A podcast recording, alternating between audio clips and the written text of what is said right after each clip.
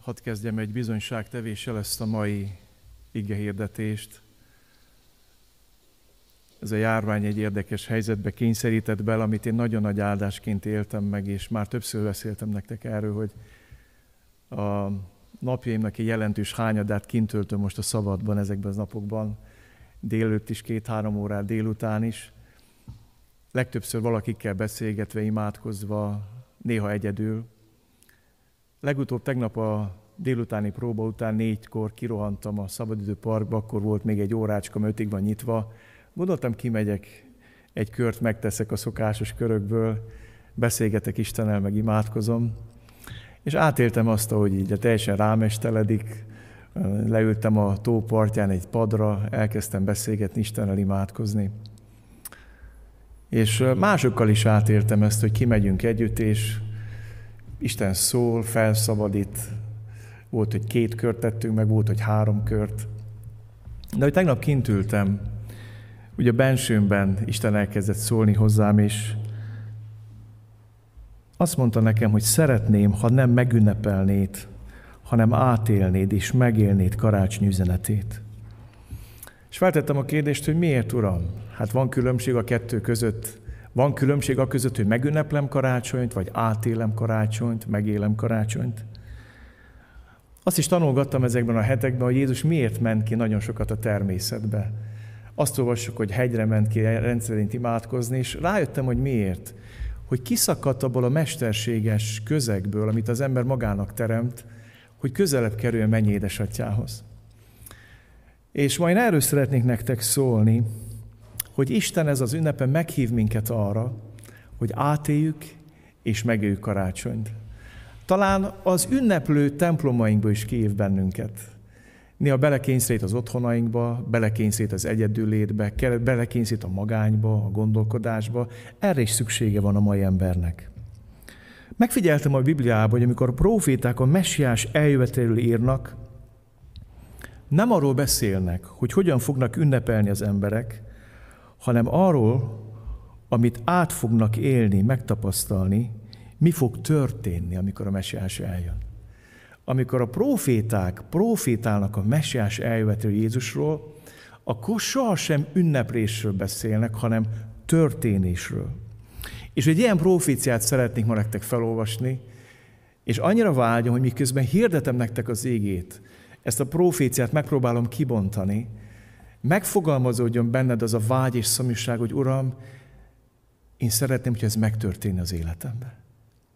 Ézsás próféta 9. fejezete egy csodálatos messiási profécia, az egyik legszebb karácsonyi profécia, ami Jézus Krisztus eljövetéről szól. Az első hat verset olvasom föl, hallgassátok figyelemmel. A nép, amely sötétségben jár, nagy világosságot lát. Akik a halál árnyékának földjén laknak, azok fölött fény ragyog föl. Te megsokasítod a népet, nagy örömöt szerzel neki. Úgy örülnek színed előtt, ahogyan aratáskor szoktak örülni, ahogyan vigadni szoktak, akiknek zsákmányt osztanak. Mert terhes igáját, a hátát verő botot, sanyargatójának veszélyét összetöröd, mint Mídián napján. Mert minden dübörögve menetelő csizma és véráztatta köpönyek elég, és tűz martaléka lesz, mert egy gyermek születik nekünk. Fiú adatik nekünk.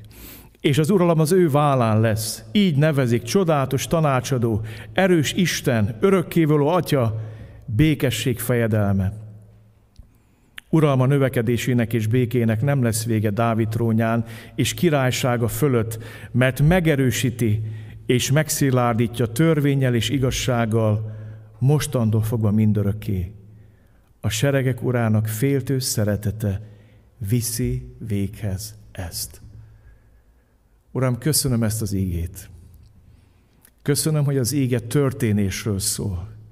Hogy mit történik akkor, amikor te eljössz a mi életünkbe. És annyira vágyom, hogy amit felolvastunk most, az kezdjene valóságá válni. Nem egy ünnepé, nem egy hangulattá, hanem húsba vágó valóságá válni. Könyörülök ezért, hogy bonts ki Szentlek is tesz az igét, és ragyogtars fel előttünk a mesiás szabadító munkáját. Amen. Rövidebb útjaim voltak mostanában autó, én általában rádiót szoktam hallgatni, általában értéket hordozó műsorokat. És megfigyeltem, hogy a járvány idején állandóan ezt feszegették itt a rádióban az elmúlt napokban, hogy vajon milyen lesz az idei karácsony, milyen lesz az idei ünnep. És azt figyeltem meg, hogy interjúkat is készítettek, hogy volt, aki elmondta, hogy hogyan küzd ezzel ellen, miket talált ki, hogy jól ünnepeljen. Más már előre egyászolt az ünnepét, hogy ja, ez nem olyan lesz, milyen nagy baj lesz. Jó kis kérdés. És feltévődött bennem kérdések sorozata, néhány kérdést osztok meg veletek. Vajon mi lesz a karácsony annak, aki mondjuk Covid osztályon ügyelni fog szenteste? Vagy milyen lesz annak, aki a Covid osztályon fekszik betegként? Vagy milyen lesz annak, aki nem csak fekszik, hanem lélegeztetőgépen van? Milyen lesz annak, aki egyszerűen csak fél a betegségtől, és nem tud szabadulni ettől a megmagyarázhatatlan félelemtől? Milyen lesz annak, aki fél az egyedülléttől, a magánytól, az elszigeteltségtől? Milyen lesz annak, aki azon dühönk, hogy nem csinálhat mindent úgy, mint eddig? Aki az ünnepi szokások és tradíciók fogja, és akkor kibillenti őt Isten ezekből a hagyományokból, tradíciókból, akkor nagyon kényelmetlen érzi magát, mert hangulatokat dagaszt. Vajon mi lesz ez a karácsony lelkipásztor barátom özvegyének, akinek 46 éves férjét novemberben temettük? Milyen lesz az ő karácsonya? Vagy milyen karácsonya lesz annak a 90 éves édesanyának, akinek a 62 éves fiát péntek délben temette Nagykörösön? Milyen lesz ennek az idős nének a karácsonya? És súlyos kérdések ezek, és hogy ezeken gondolkoztam, megpróbáltam picit visszamenni a múltba, és feltettem azt a kérdést, hogy milyen volt karácsony a korábbi járványok és világégések idején. Hogyan ünnepeltek azok, akik korábbi járványokat, a pestist vagy a kolerát élték meg? Milyen volt az akkori karácsony? Vagy milyen volt a karácsony az első és a második világháborúban, amikor a szentestér a fegyverek képmutató módon elnémultak, hogy aztán másnap ismét halomra gyilkolják a hatalmi játszmák miatt háborúba kényszerített embereket. Igen, tömegeket kényszerítettek katonának, tömegeket küldtek bele a halálba, hatalmi játszmák mentén. És ma este én arról szeretnék szólni, hogy milyen lehet az idei karácsonyod. Nem arról szeretnék szólni, hogy milyen lesz, hanem milyen lehet, ha megéled és átéled annak igazi lényegét, üzenetét. Milyen lehet? Mert el kell mondjam azt neked, hogy 2020 karácsonya óriási lehetőséget rejt a számodra és a számomra mint ahogy az első karácsony is. És feltettem azt a kérdést, mi a különbség karácsony ünneplése és karácsony megélése között? Egy nagyon egyszerű, de nagyon fontos történet jutott eszembe. Az én édesapám Istenfélő családba született, 17 éves koráig minden évben megünnepelt a karácsonyt. Aztán egyik évben, mikor Szaboinas volt, két barátja beszélt neki Jézusról. Adtak neki egy Bibliát, elkezdte olvasni az evangéliumokat, és miközben olvasta az evangéliumokat, bereszeretett az én édesapám az Úr Jézusba. És az első Isten tiszteletünkbe elment, az karácsony volt. Képzétek el, mikor elment, megtért. Jézus bejött a szívébe, és megváltoztatta az életét. Az én apám 17 éven át ünnepelte karácsonyt, de 18 gyára átélte, megélte. Egészen más. Azért fontos a különbség, hogy el, megértsd azt, hogy mit jelent átélni az ünnepet és ünnepelni, mert az ünneplés mindig egy picikét torzítja. Hogy egy kicsit, vagy nagyon sokszor rólunk szóljon az ünnep. Amikor ünnepelésre készülünk, akkor valahogy mindig mi kerülünk az ünnep középpontjába. A mi ünneplésünk, a mi hangulatunk, a mi családi találkozásunk, a mi ajándékaink, a mi szeretetünk, a mi gasztronómiai tudásunk és élvezetünk, a mi ünnepi Isten tiszteletünk. Egyik vidéki lelkipásztor barátom is szomorra mondta napokban, hogy versengés van, kinyitja ki hamarabb a kisvárosban a templomokat, és mikor hallották, hogy ők még nem nyitnak, hát ilyen szánakozva mondták, hogy hát, gyávák vagytok, meg hitetlenek, bezeg mi már nyitunk. Sok lelkész számára karácsony, tudod miről szól? A mi ünnepi prédikációnk. Vagy a mi évente egyszer tele templomunkról. Feltettem magamban a kérdést, és mondtam is ennek a barátomnak, hogy ezek a papok azért lázadnak, és azt mondják, hogy nyissák ki a templomokat, mert a gyülekezetet féltik, mint pásztorok, áldja meg őket az Úr Jézus, a legjobbat akarják. De azért lázadnak, mert üres templomok elmondják az ő ünnepi prédikációjukat, és borzasztó nehéz feldolgozni azt, hogy évente egyszer legalább karácsonykor megtelik a templom, és akkor én nem mondhatom el az én ünnepi prédikációmat, nem tudom, értitek? Olyan sok szó, rólunk szól az ünnep. És hadd mondjam nektek, karácsony történetek a megélése, átélése, az róla szól. Első karácsonyt nem ünnepelték, az első karácsony az történik. Valami történik Máriával, amikor az angyal meglátogatja, amikor megtudja, hogy gyermeket vár. És félelemmel telő örömében elmenekül Erzsébethez, mert nem tud mit kezdeni ezzel a nagyon magasztos és mégis nagyon súlyos információval. És elmegy Erzsébethez, félelmében, és ott tölt három hónapot is, jön vissza, és mire jön vissza, már látszik rajta, hogy gyereket vár. Aztán valami történik Józseffel ezen az ünnepen. Még egyszer mondom, ők nem ünnepeltek, hanem megéltek valamit Krisztusból. Előbb kétségbe esik, tele van félelmekkel, álmatlan éjszakákkal József. Aztán az anyja megszólítja, hogy ne félj. Valami történik a pásztorokkal, Isten dicsősége beragyogja őket, és kiemel őket a megvetettség, a megalázottságból, meglátják Isten dicsőségét, felragyog előttük. Valami történik a bölcsekkel, ezek a keleti, dúsgazdag emberek több ezer kilométert tesznek meg azért, hogy aztán leboruljanak egy gyermek előtt, és imádják őt. Valami történik Simona és Annával, amikor felismerik egy csecsemőben a világ megváltóját és üzenet üdvözítőjét. És a karácsony történetben vannak emberek, akikkel nem történik semmi. Valami nem történik, például népvezetővel, főpapokkal, akik olvasnak a mesiásról. Még azt is megmondják, hogy hol kell megszületni. De ott vannak Jeruzsálembe. És még annyira is érdekli őket a mesiás érkezése, mint Heródest féltékenységében. Valami nem történik a betlemiekkel, amikor nem fogadják be Jézust, és kiszorul az életükből. És nem kerül az életük középébe, hanem elmennek a lényeg mellett.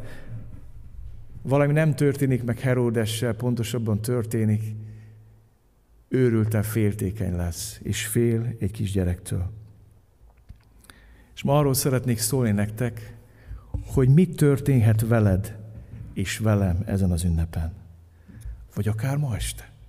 Azzal a hittel fogom most neked magyarázni Ézsás 9, 1, 6 versét, azzal a hittel, ugye az Isten szívem helyezte ezt az ígét, hogy mondjam el neked, hogy mit történhet veled, hogy miért jött Jézus.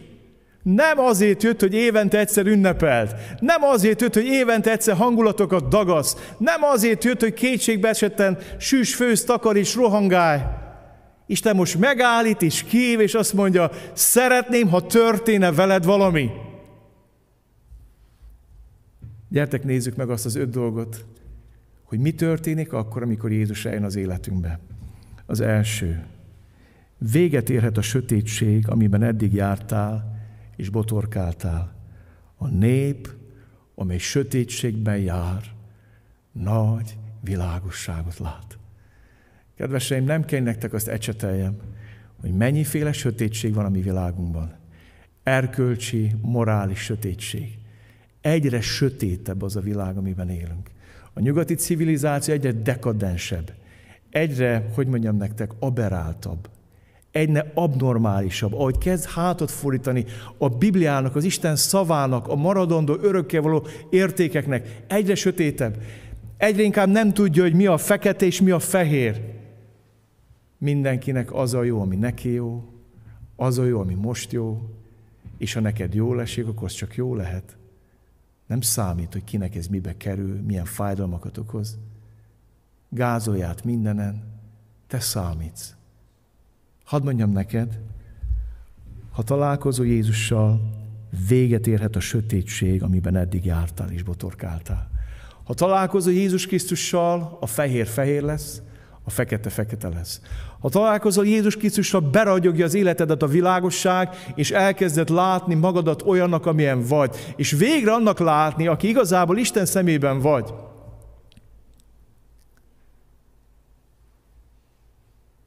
Megyek tovább a második, amit olvastam. Kiléphetsz a bűneid következményéből, a halál árnyékából. Akik a halál árnyékának földjén laknak, azok fölött fény ragyog. A Biblia azt mondja, hogy a bűn zsoldja halál. Igazából, ami miatt mi sötétségben járunk, azt tudjátok miért van? Az a vastag, fekete felhő, ami elválaszt minket Istentől.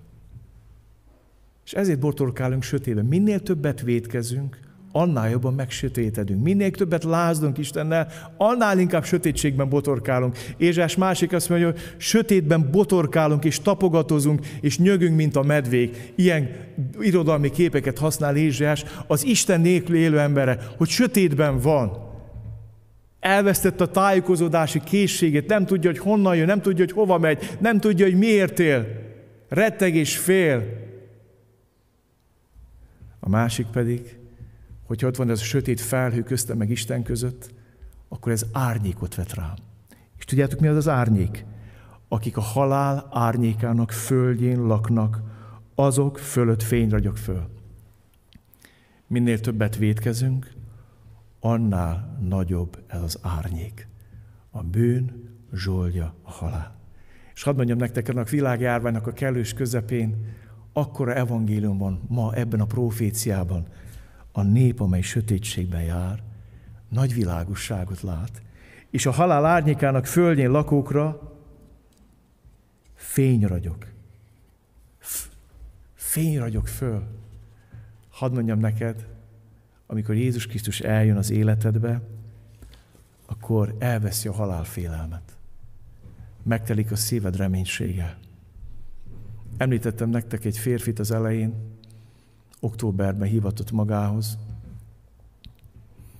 62 éves férfi, és nagyon világosan elmondta Sámuel, 62 éves vagyok, az életem nagy részét Isten nélkül éltem. Egy nagyon vicces, léha, bohém, züllött életet. Az életem nagy része így telt el. Legutóbb azt mondták az orvosok, hogy körülbelül 30%-ban működik a szívem. Bármelyik nap meghalhatok. Azért hívtalak magamhoz, mert tudom, hogy fogok találkozni Istennel. És így nem találkozhatok. Mondj nekem valamit, ami felkészít az Istennel való találkozásra. Az elmúlt 25 évi szolgálatom során, 26 évi szolgálatom során én nem találkoztam még olyan emberrel, aki ilyen kristálytisztán nézett szembe halála. És elmondtam neki ezt a proféciát. És elmondtam neki, hogy Jézus azért jött, hogy a sötétségből kivezessen a világosságra. És Jézus Krisztus azért halt meg a bűneidért, hogy mindazt a sok bűnt, amit 62 éven át elkövettél, magára vegye, és megsemmisítse. És kellett volna látnotok azt az embert, amilyen hittel ragadta meg az evangéliumot, és mondta velem az imádságot, és a végén rábízta az életét Istenre. Majd a múlt hét előtti héten ismét meghívott, és azt mondta, hogy már nagyon rosszul vagyok. Teljesen el voltak dagadva a lábai, tűzben égtek, és megismétem neki az evangéliumot, elmondtam pontról pontra. Hiszed-e azt, hogy Jézus Krisztus az Isten fia? Hiszed-e azt, hogy magára vette a bűneidet? Hiszed azt, hogy elvette a bűneidet? Hiszed azt, hogy van örök életed? Sorra mondottam ki ezeket az igazságokat, aztán imádkoztam érte, és rá egy napra meghalt. és pénteken temettem. Jézus Krisztus azért jött, hogy felragyogjon az Isten világossága szívedbe, és azért jött, hogy a halál árnyéka elkerüljön rólad. És tudod, hogy elfújnak egy felleget a nap és a föld körül, akkor már nincs árnyék a földön. Akkor megragyog rajta a fény. És hogyha bűneid fellegét, ami elválaszt téged Istentől, Isten szeretete elfújja, és kiragyog, megragyog rajtad az Isten bűnbocsánatának a meleg, a szeretete, akkor nem csak a bűneitől szabadulsz meg, hanem azt mondja az ége, hogy azért jött az Isten fia, és azért lett emberré, hogy megszabadítsa azokat, akik egész életükben a halál félelem rabjai voltak. Megyek tovább. A harmadik dolog, ami történhet veled karácsonykor, vagy akár ma este, megtelhet a szíved reménységgel és örömmel a körülményeit ellenére. Te megsukasítod a népet, nagy örömöt szerzel neki. Úgy örülnek színed előtt, ahogyan aratáskor szoktak örülni, ahogyan végadni szoktak, akiknek zsákmányt osztanak. Olyan sokak reménytelenek. Ez a profécia nagyon nehéz időkben született Izrael népe mikor nagy nyomorúságban volt Izrael népe. A körülmények nem azt mutatták, hogy vanok az örömre. És azt mondja, te megsokasítod a népet, nagy örömöt szerzel neki. Az egyik nagy öröm, hogy itt a világ járvány közepén születnek a gyermekek, és várjuk a következőket. Most is többen vannak áldott állapotban, és imádkozunk a kismamákért, hogy az Úr az ő oltalmába takarja be őket, védjen meg őket, a magzataikat a szívük alatt, vigyázzon rájuk, mert te megszaporítod a népet, nagy örömöt szerzel neki. Igen, van értelme a járvány közepén is a gyerekvállalásnak. Isten meg akar sokasítani fizikailag, szellemileg. Isten azt akar, hogy az egyházan növekedjen a járvány ellenére, vagy éppen a járvány miatt. És azt mondja az ége, úgy örülnek színed előtt, hogy aratáskor szoktak örülni. Annyira vágyom az aratás örömére. Tudjátok, hogy ez nem egy könnyű öröm. Én nem arattam még, úgy, hogy az apám vagy a nagyapám. Ők elmesélték, hogy az aratás az egy nagyon nehéz munka. amikor még nem kombány aratta, amikor programozott gépek jöttek, mentek, már bele se kell ülni némely országba, az aratógép az csak jön, megy a földön, amikor azt le kellett kaszálni, vagy le kellett vágni, vagy ki kellett csépelni, az egy nagyon fáradtságos, ízadságos munka volt. Akkor mi volt az az aratás öröm, tudjátok mi volt? Hogy nem halunk éhen, van mit együnk. Az aratás öröm azt jelentette, hogy van élet, van reménység. És hadd mondjam nektek, az egyházban is van aratás öröme. És azt mondja, ti azt mondjátok, még három hónap, és eljön az aratás. Én meg azt mondom, fel a tekinteteket, és nézzétek meg, hogy a tájak már fejrek az aratásra, és drága gyülekezi testvérem, aki nézed ezt az alkalmat, vagy más gyülekezetből szeretném, ha tudnád, hogy ma van az aratás napja.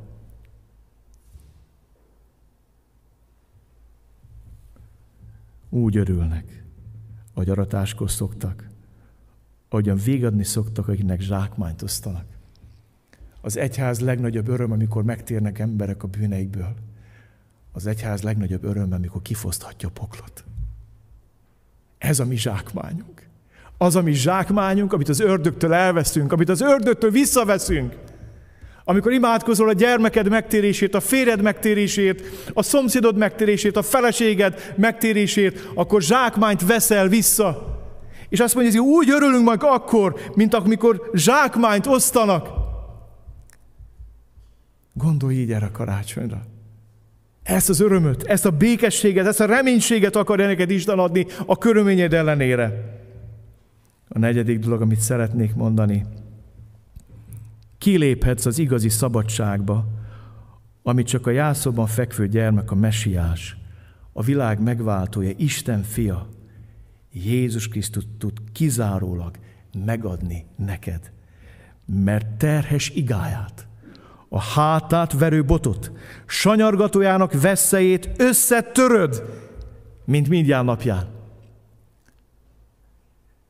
Jézus Krisztus azért jött, hogy igazi szabadságot adjon. És ezt csak ő tudja megadni. Mert terhes igáját, a hátát verő botót, sanyargátának veszélyét összetöröd. Jézus azért jött, hogy letörje rólad az bűnnek, a sátának az igányt. Jézus azért jött, hogy összetörje a sátán botját, amivel vertéged mindez idáig. Jézus azért jött, hogy összetörje a sátán veszélyét. Szegény asszony, aki 12 évig beteg volt, és megérintette Jézust, és azt mondta, lányom, a te hited megtartott téged. Eredj el békességbe és csapásodtól megszabadulva légy egészséges. Abban a hitben éltél, hogy 12 éve ver téged a sátán. Légy egészséges. Ott van a görnyed hátó asszony, azt mondja Jézus, hát Ábrámnak ezt a lányát, aki 18 éve tartott fogva sátán, nem kellett most szabadon engedni? Hadd mondjam nektek, hogy az ördög a legnagyobb raptartó. Igákat tesz a fejünkre, a nyakunkba, fönül a szekeren, és ver minket, és azt mondja, menjél. Menjél, drágám, húzd az önmegvalósítás szekerét. Húzd az önmagad valót körülfordulódás szekerét.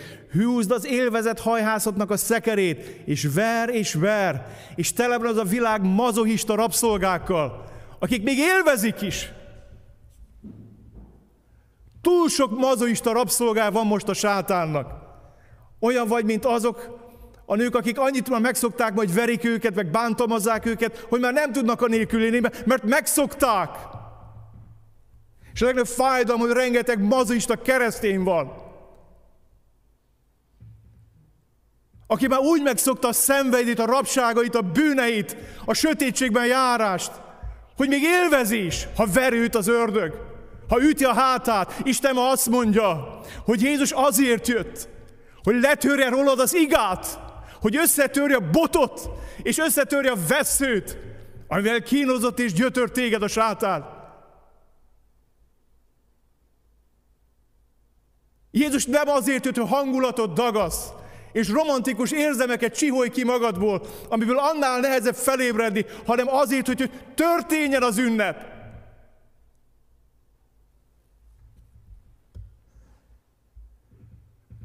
Ó, de sokan vannak, akik életében Isten öröme még nem feszítette szét a sátán bilincseit. Nem roppantotta le róluk az igát. És Jézus azért jött, hogy megszabadítson a bűneitől, a szenvedélytől, a megkötöttségeitől, a sátán gyötréseitől, és letörje rólad az igát. És az Isten öröme szétfeszítse, szétpattintsa a láncokat, a bilincseket, széttörje, És szeretnék elérkezni az ötödik gondolathoz, hogy mi történhet veled ezen az ünnepen. Milyen az, amikor átéled az ünnepet, a karácsonyt, és nem ünnepled. Mert minden dübörögve menetelő csizma, és véráztatta köpenyeg elég, és tűzmartaléka lesz. Véget érhetnek végtelenített konfliktusaid mert minden dübörögve menetelő csizma és véráztatta köpenyeg elég, és tűzmartaléka lesz. Olyan sokan élnek idült konfliktusokban, végtelenített háborúkban, és ideiglenesen visszatérő fegyverszünetekben. Olyan sok hívő azt hiszi, hogy a békesség azt jelenti, hogy most karácsonyra nem küzdünk egymás ellen. Néhány napot kibírunk, mint férj és feleség egymás mellett, nem veszekszünk most a gyerekek kedvet, meg karácsony van. Hát, hát karácsony van, nem? Hát karácsonykor nem illik veszekedni. Legalább játsszuk meg a békességet. De tudod, amikor eljön a messiás az életedbe, akkor véget érhetnek a végtelenített konfliktusaid. Mert amikor azt mondja az hogy minden dübörögve menetelő csizma és véráztató köpenyek elég, és tűzmartaléka lesz, az azt jelenti, hogy vége van a háborúnak. Nem fegyverszünet van? Nem. Vajon az idei karácsony nem erről kellene szóljon? Nem volt elég még a konfliktusokból? Nem fáradtál még halálosan bele? Vajon kinek kéne kimondanod évek után, bocsáss meg? Vajon kinek kellene kimondanod évek után? Megbocsátok. Többet nem emlegetem. Nem vágom a fejedhez.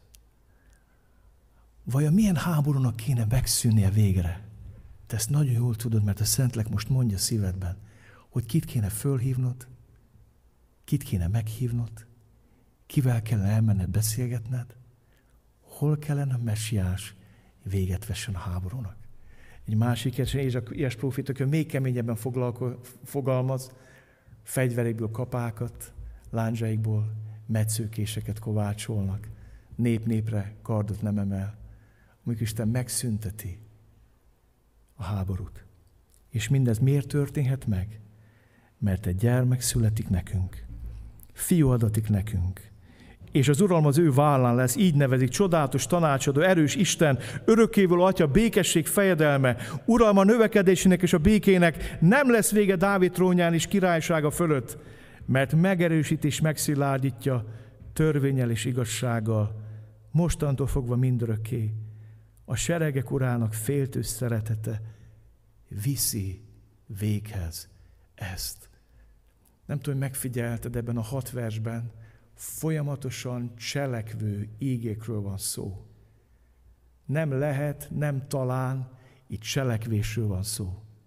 Nem hangulatról van szó, nem ünnepről van szó, nem emlékekről van szó, itt történésről van szó minden igeversben.